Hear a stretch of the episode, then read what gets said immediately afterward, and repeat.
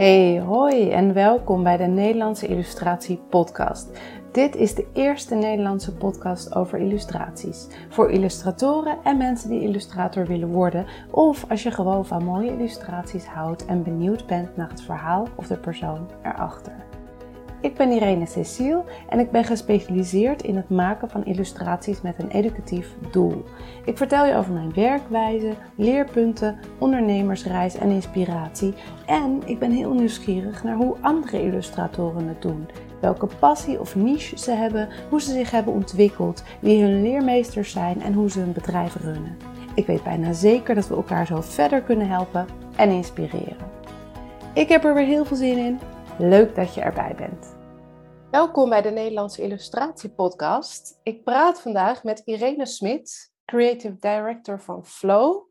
Uh, oprichter ook van het blad Flow en um, journalist, ook mindfulness trainer en gedragsveranderaar. Welkom Irene, leuk om jou te spreken. Ja, dankjewel. Ja. ja. Het is een mooi rijtje inmiddels wat ik ben geworden. Ja. ja, dat is een mooi rijtje en een, en een leuk gevarieerd rij. Het past allemaal mooi bij elkaar. Maar, eh, ja, het zit allemaal in flow uiteindelijk. Dus dat is wel heel grappig. Dat het allemaal ook samenkomt in flow, al die interesses. Ja, ja dat lijkt me ook niet helemaal ontoevallig. Nee, dat is zeker niet ontoevallig, inderdaad. ja, dat klopt. Want, want je hebt, eh, ben je al klaar met je studie tot gedragsveranderaar inmiddels? Ja, die heb ik uh, in coronatijd gedaan. Toen dacht ik van ja, dan gaan we waarschijnlijk weer zo'n lockdown in. En uh, wat ga ik dan eigenlijk allemaal doen? Ik zat wel de hele tijd thuis te werken natuurlijk, maar ik word ook altijd wel gelukkig van nieuwe dingen leren. Toen dacht ik, als ik nou eens een uh, studie ga doen, dan, dan kom ik die coronatijd wat beter door. Dus toen ben ik een opleiding tot gedragsveranderaar gaan doen.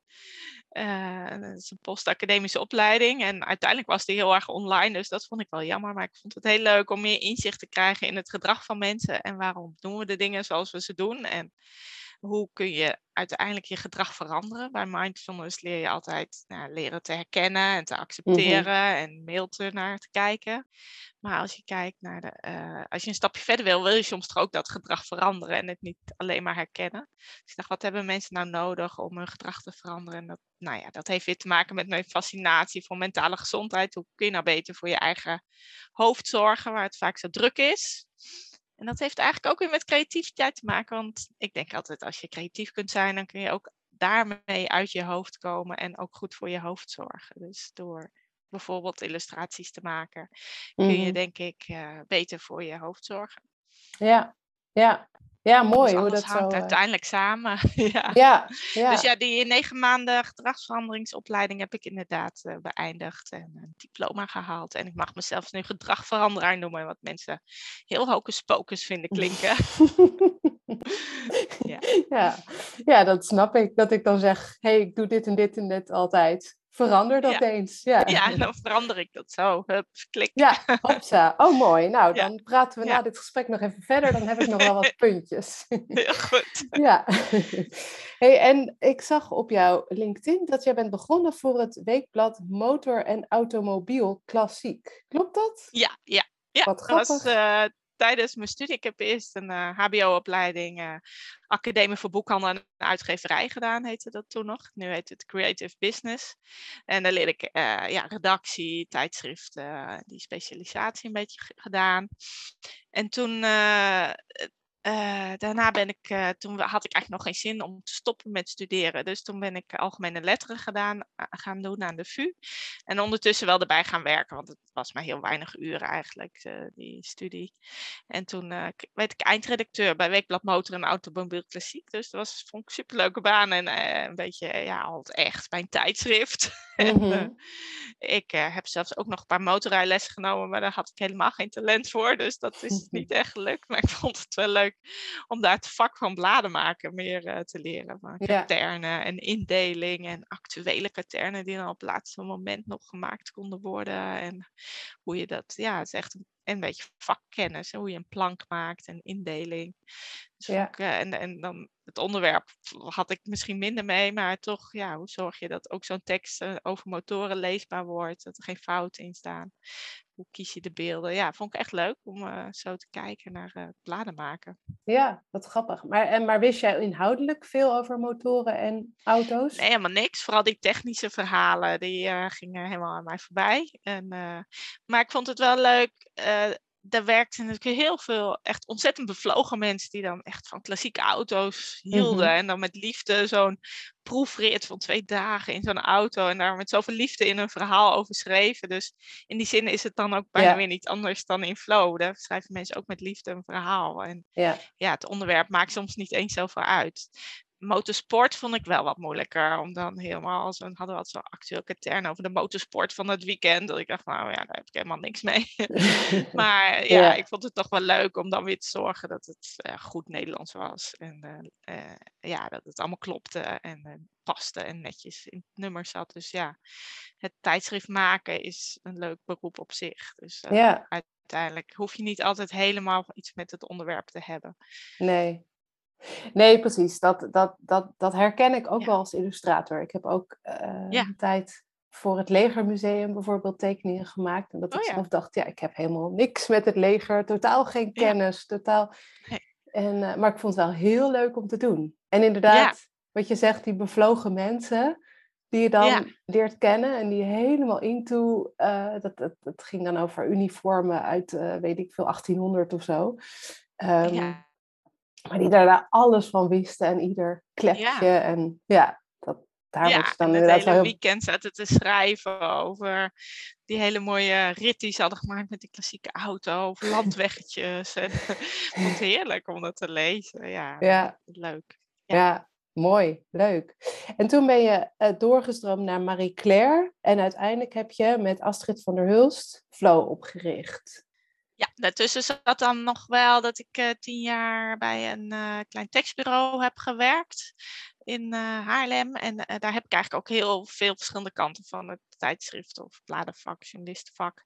Ik maakte daar onder andere CAP-magazine van het Cultureel Jongerenpaspoort. Ja. Dus dat had wat meer met cultuur te maken, was alweer wat meer mijn eigen interesse. Maar ik schreef ook beautyverhalen voor heel veel tijdschriften, van Viva tot Elegance en uh, dus dat was weer een hele andere wereld, de beautywereld, de glossy-wereld.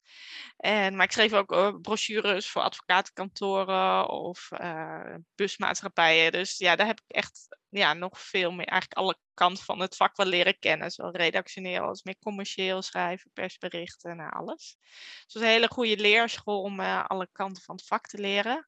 Toen werd ik gevraagd om beautyredacteur bij Marie Claire te worden. En dat heb ik toen gedaan. En daar maar ik, ik, wilde eigenlijk niet me alleen met beauty bezighouden. En ik wilde juist ook meer de journalistieke kant uh, doen. En toen uh, ben ik uh, overgestapt van de beauty deel van Marie Claire naar de human interest kant.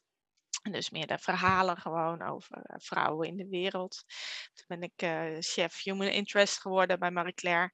En daar kreeg ik toen de kans inderdaad om eens na te denken over een eigen of over een ander blad. En ik, was, ik werkte daar al met Astrid van der Hulst. En we hadden samen toen net allebei zaten een beetje, waren rond de 30 en dachten, ja, is dit het nou? En, en god, leven was soms ook wel een beetje een worsteling. En we dachten, ja, wat, uh, we dachten eigenlijk altijd zo, als je nou maar de goede keuzes maakt, dan ben je op een dag gewoon super gelukkig. En heb je die man en die kinderen en die vakanties en dat huis en die auto voor de deur. En dan uh, nou, ben je klaar. En toen hadden we dat allemaal een beetje en toen dachten we, oh, maar ja, we zijn eigenlijk niet elke dag super gelukkig en dat leek in heel veel bladen, leek iedereen dat dan wel te zijn. En toen dachten we van ja, waarom, waarom uh, is ons leven eigenlijk niet zo perfect? En is dat eigenlijk wel de bedoeling? En toen, toen uh, hebben we samen mindfulness training gedaan. En toen dachten we, ja, hier zitten zoveel interessante lessen in over het leven. Waarom hebben we die niet eerder geleerd? En waarom leer je dat überhaupt niet op school? En waarom denk je dat geluk maakbaar is? En nou, dingen als perfectionisme loslaten hoe kijk je naar je eigen patronen? Hoe, hoe, wat kun je eigenlijk doen aan zelfontwikkeling? Daar waren we eigenlijk nog heel weinig mee bezig geweest. En we dachten hoe mooi zou het zijn om dat in een blad te stoppen. Ja. En daar dachten we ook bij van ja, laten we, een blad kan er ook zo anders uitzien dan alle bladen dan die er nu zijn. En, en wij, hielden zelf allebei heel veel van ja, handmade gevoel en illustraties. En toen de tijd, dus 13 jaar geleden, waren er eigenlijk heel weinig illustraties in de bladen. Dus toen zijn we dachten we, weet je, we gaan gewoon een blad maken met heel veel illustraties. En werd, bij die glossies waar we werkten eigenlijk altijd veel geld besteed aan een covershoot en nou veel dure fotografie. Ik dacht, nou, als je van dat geld kun je ook heel veel hele mooie illustraties maken of vinden over de wereld. Of iets met papiersoorten doen. Want uh, papier op zich, als het leeg is of een heel klein bloemetje in een hoekje getekend staat, word je er al gelukkig van. Dus dachten, laten we dat nou eens in de blad gaan stoppen. En uh, ja, dat werkte eigenlijk wel. Ja, ja, ja. Een hele nieuwe benadering ook destijds. Hè? Ja. Het is alweer ja. 13 jaar geleden, geloof ik. Maar, ja. Ja. ja, het was wel grappig. We dachten ook echt van, er zijn zoveel bladen. En er was ook destijds wel een beetje kritiek dat alle bladen een beetje op elkaar gingen lijken. En we wilden ook graag iets maken wat er nog niet was. We wilden Mhm. ook heel graag dat mensen zeiden van... hé, hey, dit lijkt op geen enkel ander blad. Dit is echt iets nieuws. Dus daar hebben we wel echt ons best voor gedaan. En daar moesten we ook wel een beetje voor vechten. Omdat, nou ja, ook, we werkten destijds bij uitgeverij Sanema. En eh, ja, de, mensen hadden toch gezegd, ja, maar het moet toch altijd zo. Er moet toch een lachende vrouw op de cover uit de doelgroep. En ik dacht, nou ja, hoezo, waarom? Wie zegt dat dan? En wie bepaalt Ja. het eigenlijk? Ja. En toen dachten we, ja, misschien worden we veel gelukkig van een blad met een mooie illustratie op de cover. Want ik, wij kochten zelf altijd heel veel notebooks bijvoorbeeld. Of eh, boekjes in de kinderboekwinkel waar je hele mooie illustraties ziet. Ik dacht, Mhm. ja, daar heb ik dan wel 20 euro voor over. Dus ja, waarom zou ik niet een heel mooi tijdschrift maken, wat er bijna als een heel mooi notebook uitziet, waar je ook ja, die papieren voelt en, en wat een hele andere uitstraling heeft. En dat, eh, ja, dat werkte inderdaad. Ik denk dat me- meer mensen dat gevoel herkenden. Van, Ja. Het ziet er gewoon mooi uit, dit pak Ja. ik op. En eh, Ja. het ziet er anders uit. Ja, plus dat zo'n mooie vrouw op de cover, daar ga je dan toch als medevrouw, collega-vrouw, toch altijd aan relateren. Aan denken van, oh, Ja. die is mooi. En eh, eh, Ja. zo'n mooie neus heb ik niet of zo. Nee. Dat soort Ik dingen. werd daar inderdaad helemaal niet gelukkig van. Ik weet nog, bij Marie Claire hadden we, soms mochten we dan Nederlandse BN'ers op de cover. En eh, toen hadden we een keer een, eh, Nederlandse vrouw. Ik weet het eigenlijk niet, het is misschien een beetje gek om haar naam dan nu te noemen. Maar dus, en, en dit vonden wij een hele leuke vrou- Nederlands krachtige vrouw. Maar die Frans, en we hadden haar laten fotograferen. En toen zei die Franse, oh, maar she has messy hair. En toen dachten we van, oh, messy hair. Ja, wij vonden dat leuk. Ze had gewoon leuk, ze zag er eigen uit met haar eigen Ja. haar. Maar dan was dat haar moest dan weer heel gepolijst of op een bepaalde manier zitten. Ik dacht van ja, pff, maar dat, dat wil ik toch helemaal. Ik wil toch helemaal niet naar iemand kijken die helemaal dat perfecte haar heeft. Nee. Ik vond juist leuk dat zij zo eigen erop stond. Precies. Dus ja, eh, dat ze eigen blad had, ga ik dat ja. allemaal anders doen. precies. Inderdaad, geen soort mensen op de cover waarvan je denkt, ja, zo kan ik er zelf nooit uitzien. Want dan denk je ook maar de hele tijd van, ik doe iets niet goed. Ja. En eh, ieders leven is perfect en iedereen heeft perfect haar.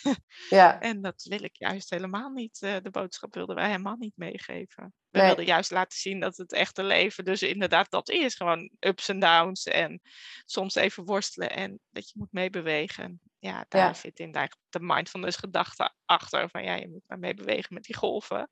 En ze gaan eh, omhoog en ook weer naar beneden. ja, En eh, dat geeft wel rust als je het leven zo ziet. In plaats van een soort stijgende lijn met onbereikbare modellen waar je aan wilt spiegelen. mhm. ja, ja, precies. Ja. Als we even naar, eh, want nou, jij bent dan creative director. Is dat hetzelfde als een hoofdredacteur? Ik ben eh, hoofdredacteur en we zijn het eigenlijk creative director gaan noemen, omdat het ja, inmiddels zoveel opvat eigenlijk. eh, Flow is in- het Frans, Duits. Hmm. eh, we doen producten in Amerika. En nou ja, ik, ik probeer het, het hele merk te overzien. En daarom heet ik eigenlijk creative director, dat het iets meer is dan alleen hoofdredacteur van het Nederlandse magazine. Ja, En eh, ja, ik probeer de creatieve processen en, en, en merk te bewaken in alle landen. Dus daarom heet ik eigenlijk creative director, maar ik doe hetzelfde wel werk als een hoofdredacteur. ja.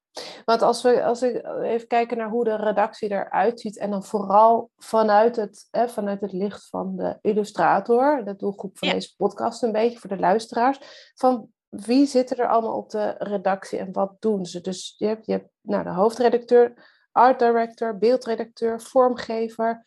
Wie zijn voor illustratoren precies van belang? Om het zo te Ja, we hebben eigenlijk een klein team. We zijn met z'n zevenen, waar ik bij hoor. Dus dan zijn er nog zes mensen o- En die andere zes zijn dus drie op de vormgeving. Dat is inderdaad de art director, de beeldredacteur en de vormgever. En drie op tekst. Een online redacteur, een managing editor van het magazine en een eindredacteur. En eigenlijk zijn we bijna allemaal wel bezig met beelden en illustraties. Maar wel voornamelijk die drie mensen die aan de vormgeefkant zitten. Maar bijvoorbeeld de managing editor van het tijdschrift, die kijkt ook zelf op Instagram van hey, is dit leuk voor een reportage? Of hey, zouden we deze illustrator eens kunnen vragen? Of, uh, en ook onze online redacteur, die is heel erg zelf ook creatief. Dus die, die kan ook denken van hey, dit is een leuk iemand om eens uh, online interviewtje mee te doen, want zij maakt zulke leuke illustraties. Of zij doet iets bijzonders in de wereld. Dus eigenlijk kijken we allemaal wel met dat oog. Maar goed, de art director en de beeldredacteur, die benaderen ook veel illustratoren of die kijken naar portfolio's. Of, dus ja, het is een beetje een, uh, ja, het hele team doet leuk ja. doet mee. Ja. Doet leuk mee met, met leuke illustratoren ja, uitkiezen. Ja. Want wat, um, ja, ik, ik, had, ik heb hier naast me een stapel flows liggen. Ik was gisteren nog even allemaal lekker aan het doorbladeren. Vooral naar de illustraties aan te kijken. En ik dacht, wat, wat, wat typeert nou een illustratie die geschikt is voor flow? Waar, waar kijken jullie? heb je daar richtlijnen voor? Staan die op schrift? Of is dat meer gevoel? Of... Ja, het is in eerste instantie vooral gevoel. Het hele blad is eigenlijk op gevoel ontstaan. Astrid en ik hadden allebei heel erg het gevoel van willen iets anders maken. En uh, we zijn echt op intuïtie gaan werken. We zijn echt bij elkaar gaan zitten op een zolderkamer met een doos vol mooie spulletjes en papiertjes en kleurtjes. En dachten, hey, dit, dit vinden we mooi, oh, dit vinden we mooi. En um, nou, al snel kwamen we dus op illustraties. Dat we dachten, waarom, wij worden allebei heel gelukkig van illustraties. En uh, toen zijn we die gaan kiezen en illustratoren gaan zoeken. En, maar later kregen we een Franse en een Duitse editie. En toen moesten we dus eigenlijk dat ineens in woorden gaan gieten. Van, oh, waarom kiezen we eigenlijk iets? Voor ons was het eigenlijk heel duidelijk. Dan lieten we iets aan elkaar zien. En we hadden altijd allebei, oh, dit niet en dat wel. En eh, we hadden eigenlijk nooit echt over gepraat van waarom dit dan niet en dat dan wel. Het was echt een gevoel van, nou, dit, dit past bij Flow en dit past niet bij Flow. Mhm. Maar toen we uh, licenties kregen in het buitenland, moesten we natuurlijk wel dat in een soort woorden gaan gieten. En toen zijn we erover nagedacht van wanneer spreekt ons iets dan wel of niet aan. Ik denk het, past bij Flow als het uh, handgemaakt voelt. Dus zeker geen uh, computerachtige strakke lijnen of perfecte dingen. Nou is het soms wel lastiger. Vroeger was het bijna nog meer dat iedereen dan met de hand ook werkte. Maar nu kun je natuurlijk ook best wel een heel erg handgemaakt gevoel hebben. Terwijl je het wel op de computer of op een iPad maakt. En je hebt natuurlijk veel tekenprogramma's. Maar ik zie wel duidelijk als het heel erg computerachtig is. Dan, dan vind ik het niet. Uh, ja. ja. dat, dat handmade craft gevoel vind ik wel belangrijk. Mm verder is het dan nog steeds heel intuïtief dat ik ineens denk, oh wat mooie kleuren of zo. Of wat een grappige vormen. Of uh, ja, of het eruit springt anders is dan wat, wat ik al heel veel zie nu zie ik bijvoorbeeld op Instagram heel veel een beetje hetzelfde achtige achtergrondjes en kleurgebruik. En denken, oh, blijkbaar kun je ergens een soort palet kopen van een achtergrondje. En dan gaat iedereen dan ook weer een beetje die stijl doen. Hmm. Dus ja, als je dan ineens weer wat anders ziet, dan denk ik, hé, hey, deze heeft een hele eigen stijl. En ja. Dus je het moet iets eigens hebben en handgemaakt. Dat het niet perfect is, vind ik heel fijn. Dat de verhoudingen niet helemaal kloppen. Of dat het toch net een beetje gek is. Dat, dat iets je daarin integreert, dat het niet perfect is, is wel wat me raakt. Ja, en dat is misschien ook het woord. Het moet me raken. En ja, nog steeds kun je dat niet helemaal een lijstje. Als dit hele lijstje, als je dat naast een illustratie legt en zegt, nou, het voldoet dan al die eisen. En dan kan ik toch nog denken, ja, maar ik vind het toch niet leuk. Ja. Dus het is moeilijk. Uh, het blijft wel heel erg op gevoel en intuïtie. Ja. Maar het is eigenlijk wel, uh, ja, dat, dat zijn wel belangrijke voorwaarden eigenlijk. Ja, ja. ja, wat me ook opviel, uh, van het zijn, eh, de, het zijn ook vaak vrouwen, maar dan zonder kinderen en mannen eromheen. Dus meer zelfstandige, self-made vrouwen, om het zo te zeggen. Klopt dat? De illustratoren of de, nou, wat zij illustreren? Ja, op de illustraties. De, ja. ja, de illustraties. Ja, dat klopt wel. We hebben in het begin gezegd van Flow moet over jezelf gaan. En onze doelgroep is eigenlijk heel breed er zijn ook heel veel twintigers die flow lezen, maar ook vrouwen van 60. En, en ja, dus eigenlijk is dat al grappig dat die doelgroep zo breed is. En we dachten, we willen niet de hele tijd mensen dan portretteren met hun kinderen. Of dat het gaat over opvoeden of uh, je gezinsleven. Ik dacht, flow is een soort cadeautje voor jezelf. Dat, dat is me-time. Het is bedoeld voor jou. Ja. Over jouw leven. En dan wil je even niet aangesproken worden als moeder of als uh, vriendin van. Of eh, dus ja, uh, ik denk dat dat ook in de illustraties dan wel terugkomt. Dat zij ja. gewoon lekker zijn met zichzelf. En nou kunnen ze best met een man of een andere vrouw of een, uh, ze kunnen ook een stijl zijn natuurlijk. Maar uh, ja, kinderen komen niet zo vaak voor. Dat vind ik het ook vaak kinderachtig worden. Als ik dan een illustratie zie met kinderen, dan denk ik, ah, dan, dan voelt het ook alweer kinderachtig. Of zoeter, of ja, ja, dan krijgt het ook alweer een andere lading. Maar het past dus ook eigenlijk niet zo bij de onderwerpen die we brengen. Nee, ik snap het. Als twintigers hè, die nog helemaal niet in die fase zitten, dan, dan, dan, dan schrikt dat eerder af dan dat het... Uh, ja. ja.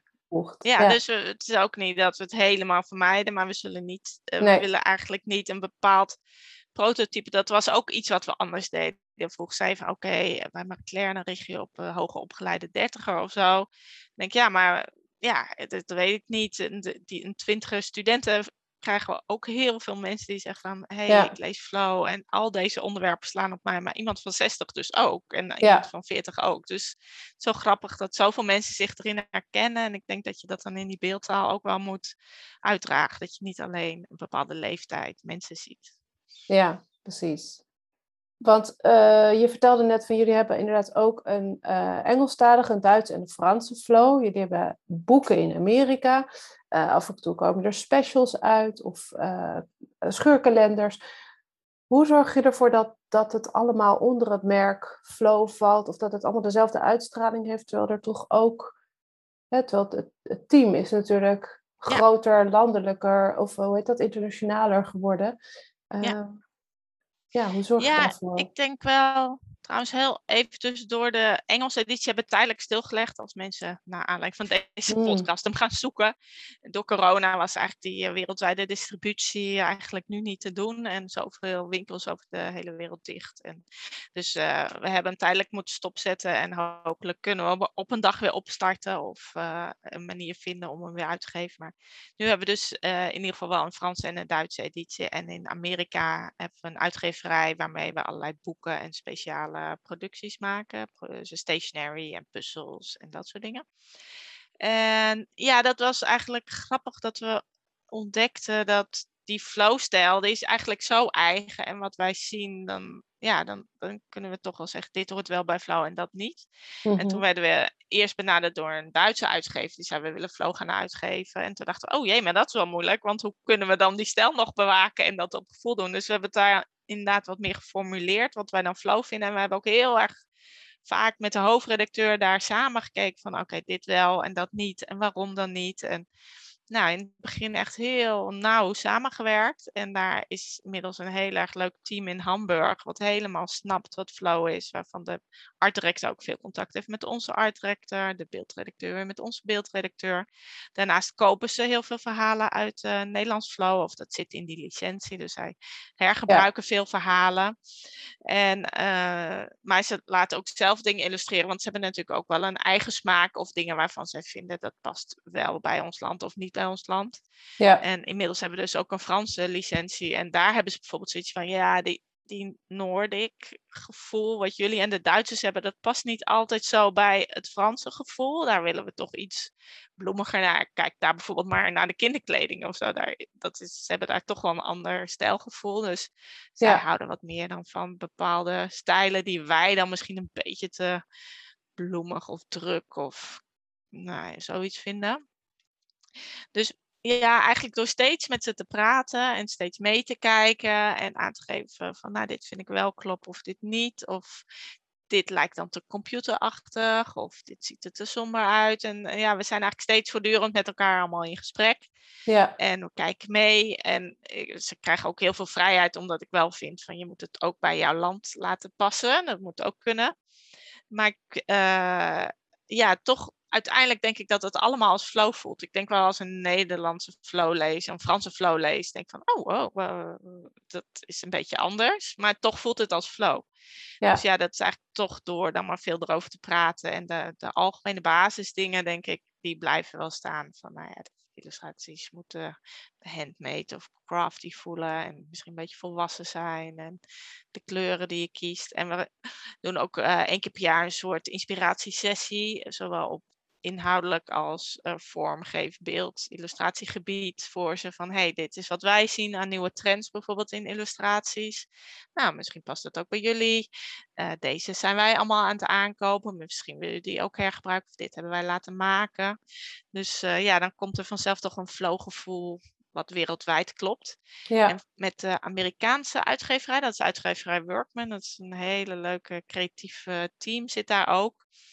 En die uh, maken eigenlijk hergebruik van hergebruik van dingen die wij hebben laten maken, illustraties, maken zij weer nieuwe boekjes. Zij hebben bijvoorbeeld twee uh, kinderboeken voor een uh, kidsboek voor Paper Love en een kidsboek voor Sticker Love. En dan kiezen wij allemaal illustraties die wij hebben laten maken, die wij leuk vinden passen ook voor kinderen.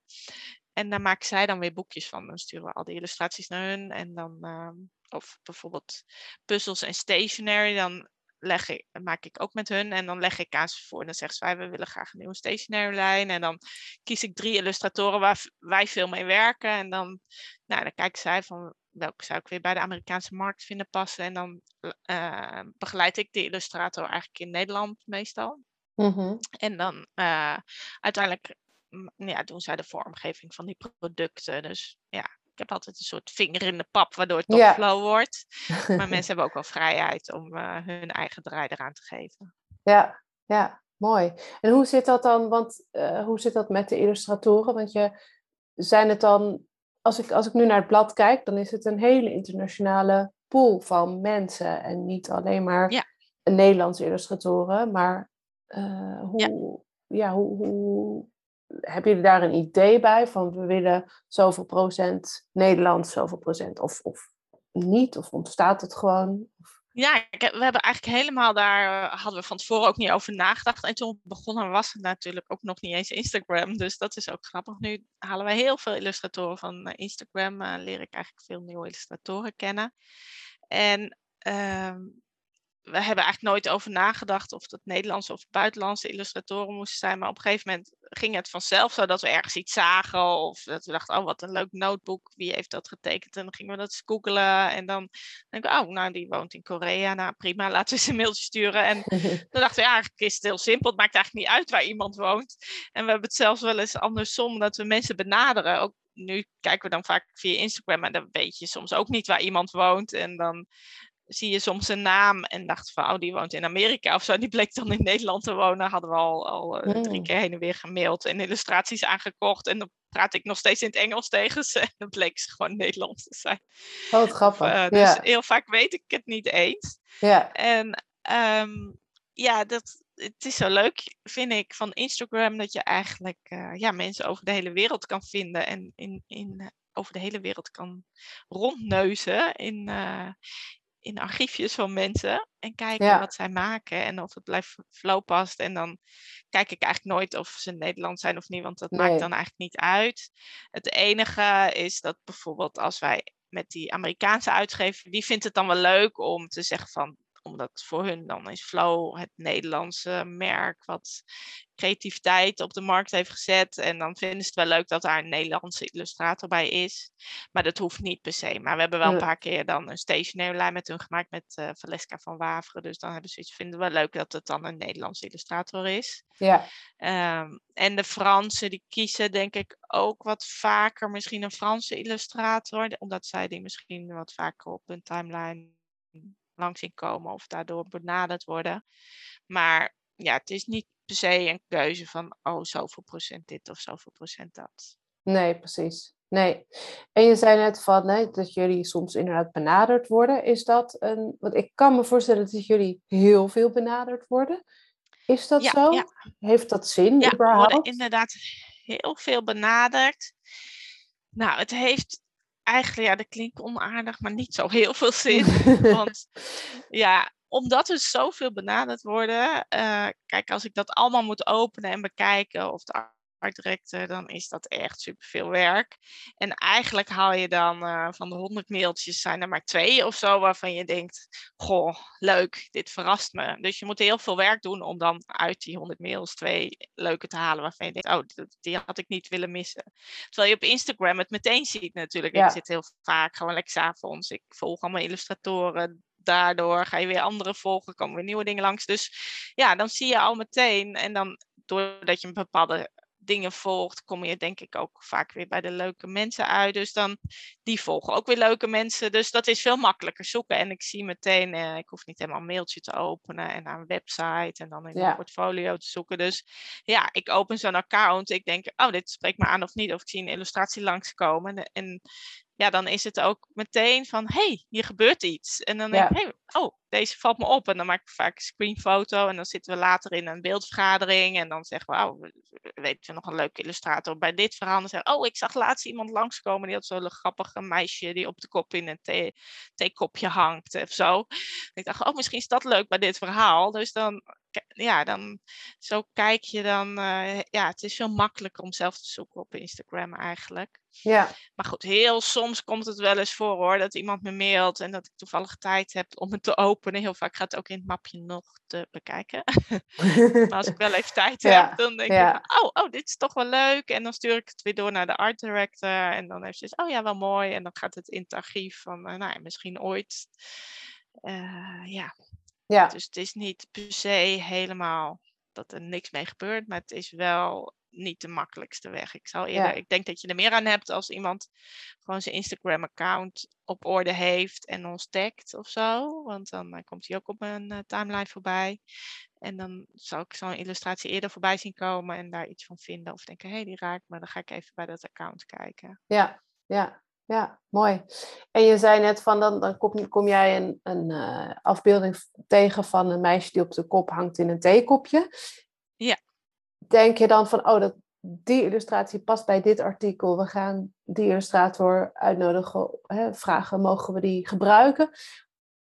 Of gebeurt het, oh, hè, hoe, vaak, hoe vaak gebeurt het dat je zeg maar, een beeld ziet van dit past bij dit artikel, gaan we matchen? Of dat je mensen echt een opdracht geeft. Van maak iets bij dit artikel ja. over loslaten. Het is denk ik een beetje 50-50. Eh, er zijn soms, weet ik, van dan ben ik, eh, we werken lang vooruit, dus dan weet ik van, oh, ik heb een artikel bedacht over het creatieve dagboek bijvoorbeeld. Dat, dat veel mensen een creatief dagboek bijhouden. Dus dat zit dan wel in mijn hoofd als ik een beetje zo door Instagram loop te scrollen en ik zie ineens iemand langskomen die een leuke foto's heeft van haar eigen creatieve dagboek. Die, dan denk ik, oh wat leuk. En dan maak ik even een screenshot en dan als we dan een beeldbespreking hebben op de redactie, waarin we dat nummer gaan bespreken, dan zeg ik, hé, hey, ik zag uh, dat het account van die en die, die, heeft, die, die maakt een leuk creatief dagboek vol illustraties en knipsels. Hoe vinden jullie, zullen we haar vragen of we haar beeld mogen kopen? Mhm. Dus dat gebeurt wel, maar het gebeurt ook vaker eigenlijk andersom, dat ik gewoon denk, oh, wat een grappige stijl. Als ik dan iemand zie, denk je, zo iemand die op de kop in het theekopje uh, hangt, dan denk ik, oh grappig, dit raakt mij, dit verrast me. Zij heeft blijkbaar een creatieve geest. Dus mhm. misschien dat ik nooit iets met die illustratie wil, maar als ik wel, als ik denk van, hé, hey, we hebben een verhaal over het imposter syndroom. En dat is dan een beetje een ingewikkeld onderwerp. En dan willen we eigenlijk dat iemand dat met humor verbeeldt. Wat dat dan eigenlijk is. Dus dan denk ik, hé, hey, ik zag dat meisje laatst die, die dat kopje had heeft getekend. En eh, misschien kan zij iets leuks bedenken bij het imposter syndroom. Ja. Dus het is meer dat ik dan denk, je hebt een creatieve geest die op een leuke, originele manier een onderwerp kan verbeelden. Ja. En dan, uh, dan denk ik van, hé, hey, zij, we kunnen haar wel eens vragen voor dit artikel. En is dat, uh, is dat altijd net zo makkelijk als het klinkt? Want ik kan me ook voorstellen dat jij als hoofdredacteur of als creative director, dat je denkt van nou, dat, dat, die tekening van het kopje is leuk, maar je kent die persoon dan nog niet. Dus je weet niet of zij inderdaad het, dat, het imposter syndroom ook zo leuk kan vertalen. En of ze haar deadlines haalt. Of allemaal dat soort dingen. Ja, dat is dan wel het moeilijke inderdaad. Want dan uh, heel vaak werken we weer met nieuwe mensen. Dus dan stel ik in die beeldvergadering voor van, goh, zullen we dat meisje benaderen? Nou, dan gaat onze beeldredacteur gaat haar benaderen. En onze artdirector gaat het even met haar doorspreken of zo. Van, of we zoeken dit. Of onze beeldredacteur zegt van, goh, heb jij hier ideeën bij? Vaak leveren ze dan wel een schets aan bijvoorbeeld. Van, nou, ik, ik denk aan dit. Dus dan kunnen we het nog een beetje bijsturen. Mm Maar ja, je hebt wel eens dat je denkt van, oh nou, dit, dit, is het eigenlijk niet. Ja. Dus dat is dan wel jammer. Dus dan, uh, ja, meestal merk je in die schets al wel een beetje, ik denk, nou, dit wordt het niet. Dus dan, ja, er is wel een bijstuurfase. Maar ja, het komt wel eens voor dat je denkt, hm, ja, toch eigenlijk niet. Dus dan, of denken we dan, nou ja, we betalen het en jammer dan. Uh, mislukt. En dan uh, gaan we op zoek naar stokbeeld of iets anders, een andere oplossing zoeken. Of uh, nou ja, door te schaven denken we van, nou ja, nu kan het wel. Ja. Of we denken, nou ja, het is niet zo leuk als we dachten, maar goed genoeg. En we vragen haar niet nog een keer. Ja, ja. dat kan eigenlijk allemaal. Ik denk ook, de lol van het bladen maken is maar gewoon proberen en experimenteren. Als je alleen met de mensen werkt waarvan je zeker weet dat die het altijd goed doen nou ja, bijvoorbeeld Deborah van der Schaven is zo iemand, daar werkt wel heel lang mee. Je weet altijd dat het leuk is waar ze mee komt. Mm ze werkt altijd netjes en goed en we zijn tevreden. Maar ja, je wil ook wel eens wat anders. Dus je kunt altijd de veilige weg kiezen of gewoon maar gokken. En nou ja, soms wel eens teleurgesteld zijn of uh, balen. Of, maar ja, dat hoort bij het bladen maken, denk ik. Ja, ja. Net als het leven. Je wordt ook heel vaak verrast. En, ja, en, net zo vaak gebeurt het dat je denkt, oh wow, het heeft nog leuk uitgepakt ja. ik verwachtte. En oh, dit wat leuk, wat heeft ze dit leuk bedacht. Ja. En, oh, dit is iemand die we weer even een tijdje weer vaker moeten vragen. Of ja. Ja, ja, snap ik. Ja. Want als, als, als jullie een opdracht geven aan iemand om een beeld te creëren, eh, geven jullie dan richtlijnen of is dat heel vrij? Zeg je dan van uh, dit en dit lijkt ons leuk? Of... Nou, we zeggen vaak wel, uh, dit is het onderwerp, dus we denken een beetje aan zoiets. Ja. En dan kijken we meestal dus op dat Instagram-account zeggen van, en ja, dus een beetje in die stijl. Veel illustratoren hebben natuurlijk heel veel verschillende stijlen. En dat vinden we ook leuk, maar dan zeggen mensen een beetje die stijl van jou vinden we dan leuk. En uh, nou, dit viel ons op, dus een beetje in die trant zou je misschien iets kunnen bedenken wat bij dit verhaal hoort. Ja. En dan eerst krijgen we een beetje grote lijnen van het verhaal. Op een gegeven moment is het verhaal er ook. Dus we proberen dan meestal ook wel het verhaal te sturen. Van nou, lees het even door en nou, dan kun je het daarmee associëren. Voor buitenlandse illustratoren is wel leuk, die halen zo'n verhaal dan door Google Translate en die lezen een uh, vertaalde versie die vaak heel, vast heel gek vertaald is door Google Translate, maar dan kunnen ze toch een beetje de essentie van zo'n verhaal begrijpen. Ja. En dat is natuurlijk best gek als uh, mensen in Japan wonen of Korea of zo. Uh, ja, wij kunnen niet even samenvatten waar het verhaal over gaat. Dan, dan moeten ze hem zelf maar even door de Google Translate doen.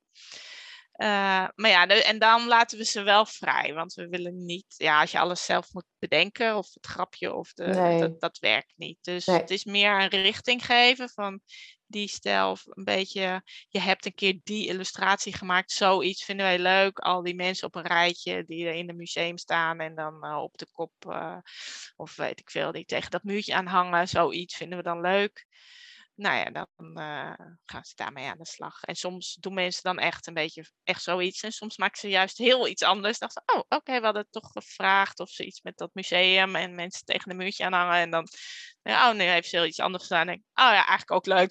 dus heel vaak vind ik het dan ook ja. prima als ze uiteindelijk iets anders hebben gedaan. Ja. Want ja, ik denk dat dat ook het beste werkt. Mensen die vrijheid geven om creatief te zijn. Ja. Want als je het heel erg gaat sturen of zeg je moet dit nou, dat wordt het meestal niet. En ik nee. geloof ook wel als iemand zelf een soort brainwave krijgt van, oh, maak dat ervan. Ja, dat daar de leukste dingen uitkomen. Ja, ja, precies. Dat denk ik ook. Ja.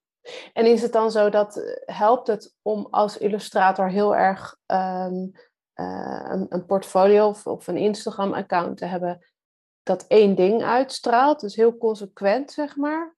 Of is het net zo goed als ik eh, eh, twintig uh, verschillende. Ja. Als ik bijvoorbeeld aan mijn portfolio denk, hè, ik zei het je van tevoren al even, ik, ik maak vooral educatieve illustraties. Helemaal niet geschikt voor iets als flow.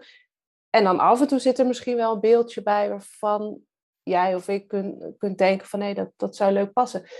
komt dat dan nog in aanmerking? Of denk je dan, nee, dat is een heel ander soort genre waar hij Nee, ik vind het juist wel leuk als mensen verschillende stijlen hebben. Alleen vaak is het soms iets moeilijker zoeken. Hè? Dus stel, jouw illustratie zou bij mij langskomen. Ja, bij die ene zou ik dan denken, ah, dat past niet bij ons. En ineens zie ik iets langskomen wat wel past. Dan zou ik op jouw account gaan kijken.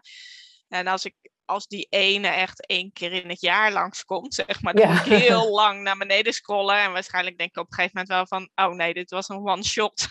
Precies. dus, uh, maar ja, als jij drie stijlen hebt of zo, en waarvan, uh, of vijf, en denk van, oh ja, oh, ja, oh daar heb je weer een beetje zo'n illustratie. Oh, daar heb je ook weer zo eentje. Dan, dan denk ik wel van, hey, oh, die, die stijl van jou vind ik leuk. Ja. Dus ja, ik denk twintig stijlen zouden dan veel zijn, omdat ik dan zo ver moet gaan scrollen dat ik waarschijnlijk, ben natuurlijk dan ook ongeduldig en het is avond, dus ik zit dan een beetje daardoorheen. Dus ik wil wel binnen zoveel tijd iets soortgelijks hebben gevonden wat me ook aanspreekt.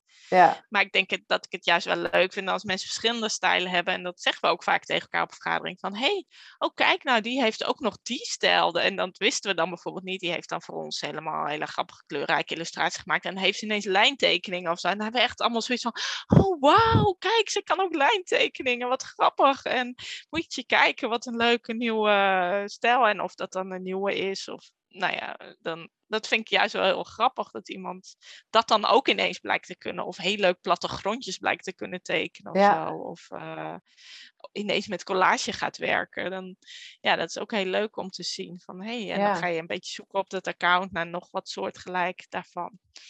Ja, ja leuk. Leuk, leuk om zo te horen inderdaad ook hoe jullie kijken of ja, precies. Ja, ja leuk. eigenlijk een beetje gluren wel hè? in, in al die leventjes van illustratoren.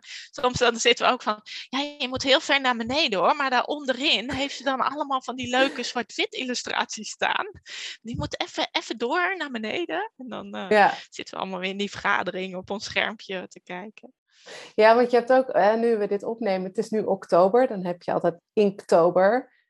Dat, oh, is oh, dat ook... ken ik niet eens. Oh, dat, oh nee, ja, nee. dat heb ik altijd. Ik vind dat ik vind het persoonlijk irritant, omdat mijn, mijn tijdlijn staat dan nu helemaal vol met uh, mensen die ineens overschakelen naar Oost-Indische inkt.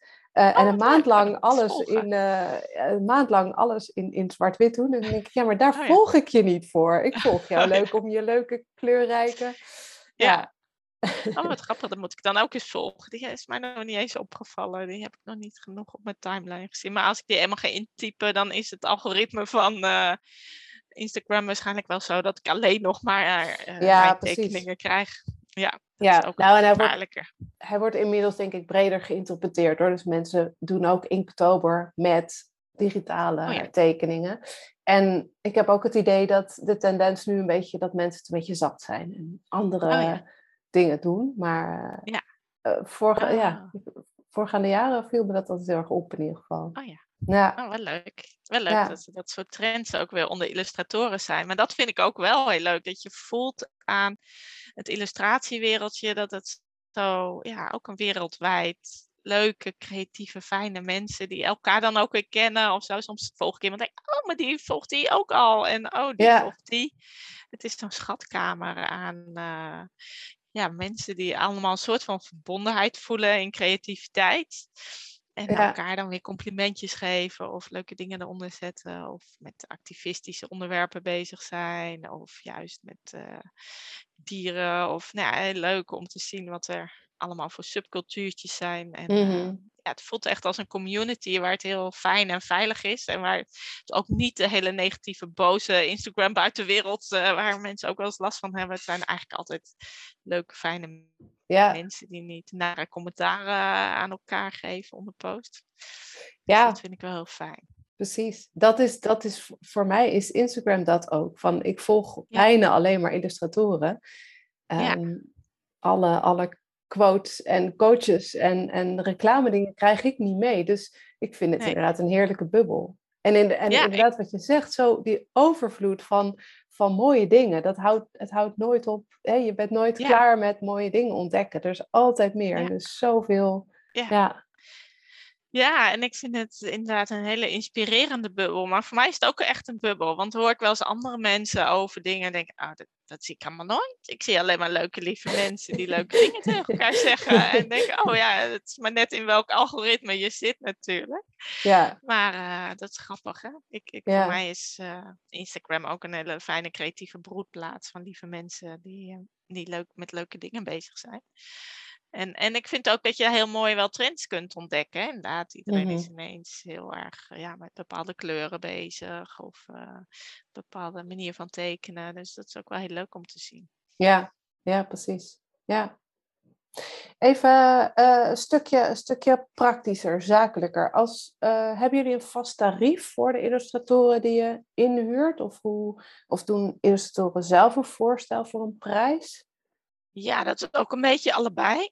Ze zijn. Uh, uh, wij hebben dan een beeldredacteur die vaak een voorstel doet. En dan, uh, dan heeft zij wel iets in de hoofd. Als het bijvoorbeeld een groot openingsverhaal. Dan hebben we, die is meestal in flow acht of negen pagina's. En denken we, oh, dan willen we één openingsillustratie en nog een spread. En nog een pagina of zo. En daar heeft zij wel bedragen voor. Mm-hmm. Die een beetje vast liggen. Maar zij kan ook wel soms. Wil Weet je, eigenlijk Weet je die nou, bedragen ongeveer? Nee, die weet ik eigenlijk niet precies. Ik denk, eh, nee, laat ik niks zeggen, want volgens mij zeg ik het dan ook nog verkeerd. En dan krijg ik eigenlijk ruzie met mijn beeldredacteur. Die zegt, ja, jij hebt in de podcast genoemd dat we dit bieden. Maar zij heeft ze dan wel in de hoofd. Ja. en uh, dat heeft ook te maken met eh, dat wij een paginaprijs zelf hebben van hoeveel kunnen we ongeveer per pagina uitgeven natuurlijk. En uh, aan tekst en beeld. Dus nou ja, zij moeten eigenlijk het hele nummer een beetje bewaken natuurlijk. Van alles bij elkaar. Hè. Dus het wisselt ook eigenlijk wel. Als je denkt van, ook oh, wil deze illustratie zo graag. En dan, ja, dan moeten we daarna misschien maar een goedkopere stokfoto voor een ander artikel gebruiken. En dit even typografisch oplossen. En nog drie invulpagina's. Of we smeren het even uit over meer pagina's. Dus ja, het is niet altijd heel vast uh, te zeggen wat het bedrag is. Uh, soms vindt ze het ook lastig. En dan heeft ze zoiets van, ja, ik wil uh, twintig strooisels met kleine diertjes of zo aan een mhm. illustrator vragen. En dan denkt ze ook wel eens, ja, ik weet eigenlijk niet zo goed wat ik voor moet vragen. Wat vind je zelf? Dat kan ze dan ook wel aan de illustrator vragen. Sommigen hebben natuurlijk een agent die heel zakelijk en ingewikkeld is. dat vinden we soms wel lastig. Uh, agenten maken het soms moeilijk. Zeker in Amerika heb je best wel soms lastig agenten. Sommigen werken ook heel leuk mee samen hoor. Maar we hebben ook agenten die altijd moeilijk doen ja, en dan. Uh, uh, dus ja, het wisselt eigenlijk. Maar soms vinden we het ook moeilijk omdat je ja, voor een puzzel bijvoorbeeld een puzzel laten maken met de Amerikaanse uitgever. Ja, dan denken we, ja, wat moeten we daar dan voor bieden? Dan ja, mm moet ook maar een beetje. Eh, we willen in ieder geval dat dat goed voelt voor allebei. Zowel ook voor tekstschrijvers als voor illustratoren. Dat het goed voelt en dat mensen zich uh, eh, normaal betaald worden. We, zijn niet, we staan niet bekend als slecht betalend. Er zijn soms mensen die zeggen, ja, ik ga echt niet voor uh, een tientje een of ander ding maken. Dan denk ik, ja, snap ik helemaal. Ja, dat moet je zeker niet doen. Ja. Nee, nee dus ik denk ook... mensen gewoon goed belonen. Ja. En jullie zijn natuurlijk ook een blad dat... Uh, jullie die vieren de schoonheid van illustraties. Dus dan hoort het er denk ik ook wel een beetje bij. Ja, ja. ja. En het, eh, we verwachten ook professionaliteit van mensen. En dat ze het uh, bijvoorbeeld in verschillende lagen aanleveren. Zodat we ook uh, dat op zo'n manier nog weer mee kunnen werken of zo. Dus ja, dat, dan wordt er ook een professioneel tarief bij. Natuurlijk. Ja, want wat doe, met verschillende lagen, wat, doen jullie daar dan nog iets mee? Of ga je dan nog daar dus je kan dat niet nou, zomaar weer bewerken, denk ik dan toch? Of? Nee, dan zouden we het wel eens vragen. Van, uh, want ja, onze uh, vormgever er altijd open. Van, dan kun je het lage bestand aanvragen. Dus dan uh, volgens mij soms wel eens iets met kleuren. Of dat ze bijvoorbeeld willen schuiven. Dat ze denken, ja, als je die kop zo er omheen laat lopen of zo. En dan, uh, dus dan zijn ze iets flexibeler in hoe ze het gebruiken. Maar ze laten het altijd wel zien. En het is niet, uh, we gaan het zeker niet zomaar veranderen of zo. Dan checken we het wel eerst van, of je het dan goed dat we, dat we dit ermee doen of zo. Ja, ja, ja. ja. Leuk.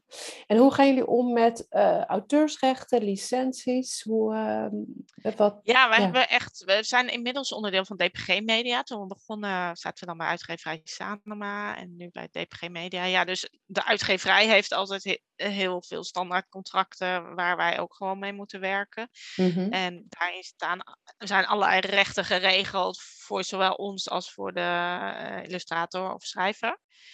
En volgens mij, ik weet niet, daar zitten ook allemaal specialisten op. Dus onze beeldredacteur weet al die regelingen beter dan ik. Maar het is natuurlijk zo dat, dat je nooit al je auteursrechten aan een flow afgeeft. Volgens mij voor een bepaalde tijd is dat. En als wij het hergebruiken voor de Franse of de Duitse editie, uh, ja, ligt weer aan als het een bestaande illustratie is, dan kopen we hem aan. Maar dan hebben we minder rechten dan als we dan bijvoorbeeld in de Duitse willen gebruiken, moeten we hem opnieuw aankopen. En als een illustratie echt voor ons is gemaakt, dan uh, draag je eigenlijk meer rechten over aan, aan Flow. En dan, als wij hem dan in de Duitse of de Franse hergebruiken, dan betalen we een hergebruikvergoeding. En, maar dat zijn maar altijd, volgens mij alles. Dat zijn altijd licenties, denk ik, of ja, niet? Ja, dat zijn ja. licenties. Maar als het bij een andere uitgeverij is, dan hoort het weer niet tot de, de, dan, ja. Ja, dan vergoed je eigenlijk weer iets extra's. Maar als je binnen de uitgeverij weer hergebruikt of op je eigen site, dan hoef je volgens mij geen hergebruik te betalen. Dus ja, er staan heel veel voorwaarden in die uh, licentieovereenkomst die je eigenlijk tekent als je iets uh, voor DPG Media maakt. Uh, ik denk wel dat wij, uh, wij proberen het altijd wel goed en eerlijk te doen. En nou ja, het is ook eigenlijk allemaal bij wet best wel goed geregeld natuurlijk. We kunnen niet ineens jouw illustratie op een mok gaan zetten en daar een stationaire lijn mee gaan maken of zo.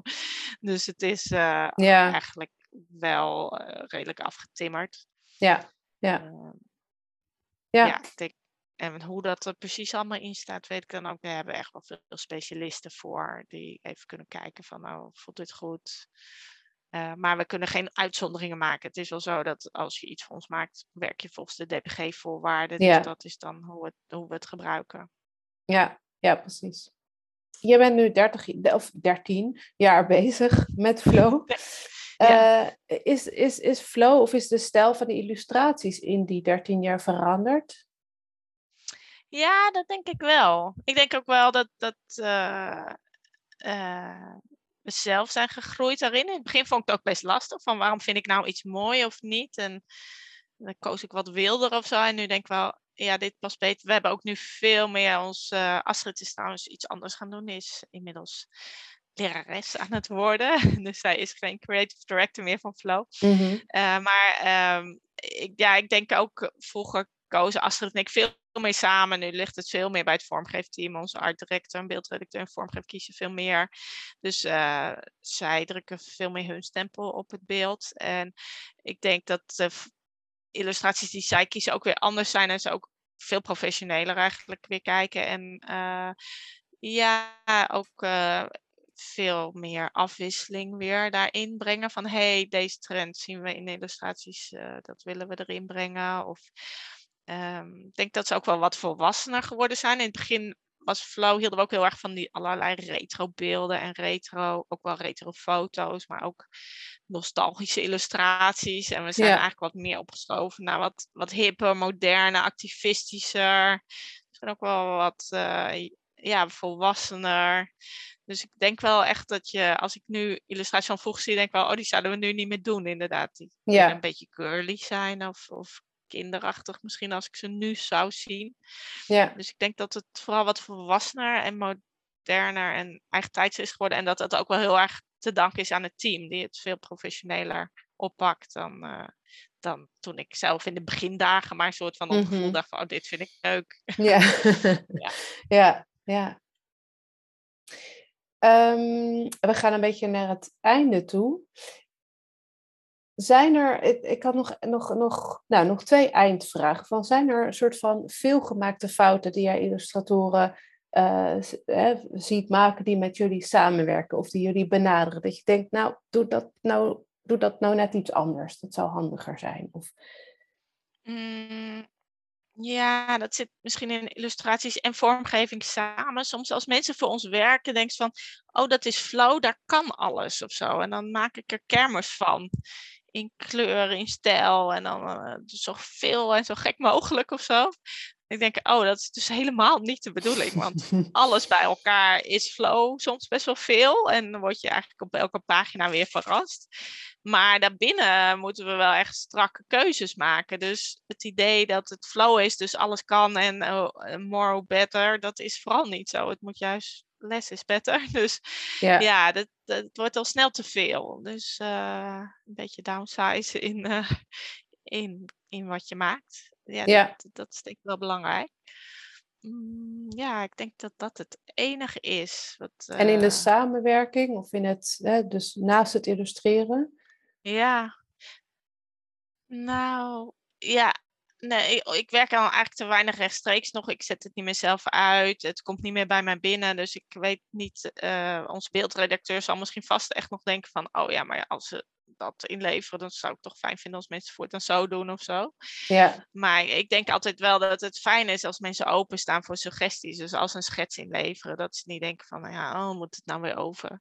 Ja, ja, weet je, soms is het nou eenmaal zo, omdat wij dat gevoel dan weer willen. En dat doen we niet om iemand te pesten. Dat is ook met tekst wel eens, dat je denkt van, ik Ja. stuur het toch terug, want het is toch net niet helemaal geworden wat ik wil.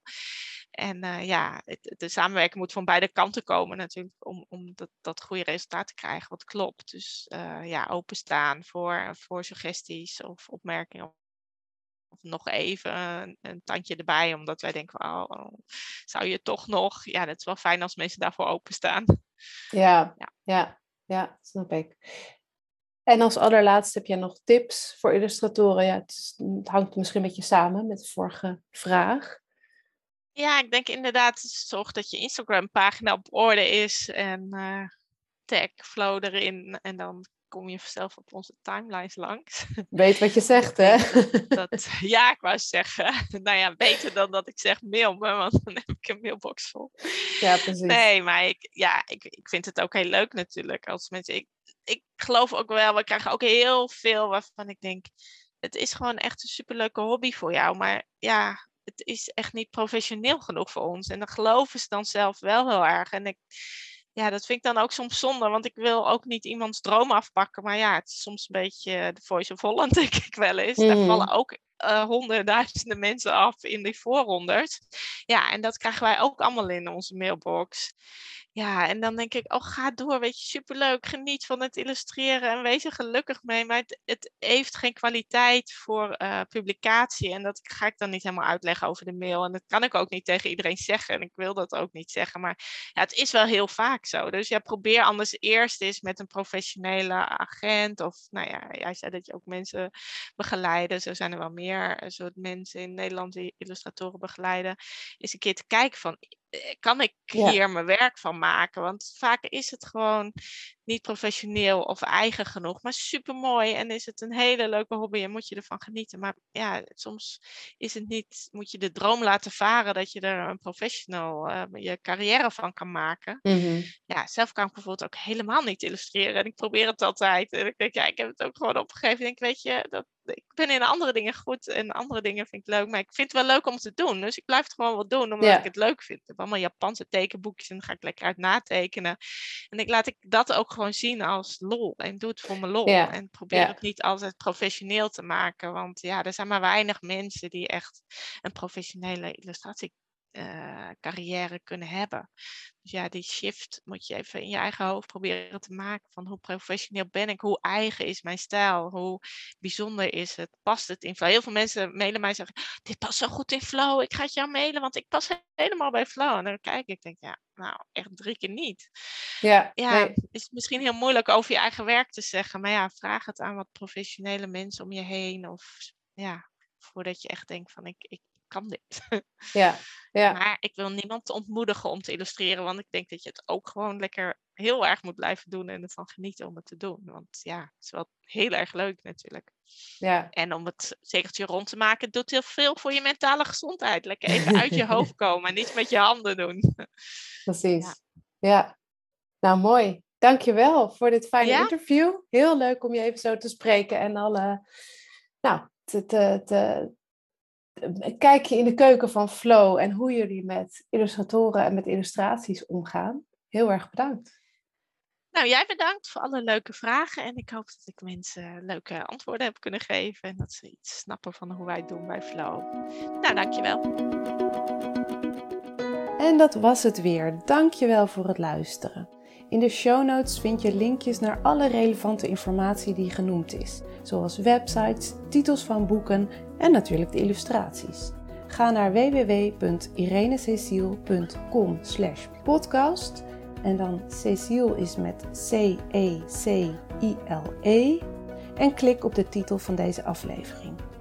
En mocht je deze aflevering interessant gevonden hebben, er inspiratie uitgehaald hebben, dan zou ik het heel fijn vinden als je je abonneert op de podcast. Of als je een review achterlaat via iTunes, een screenshot deelt op social media of er gewoon anderen over vertelt. Zo help je mij meer mensen te bereiken. Het kost een paar minuutjes en ik ben je er nu alvast heel dankbaar voor.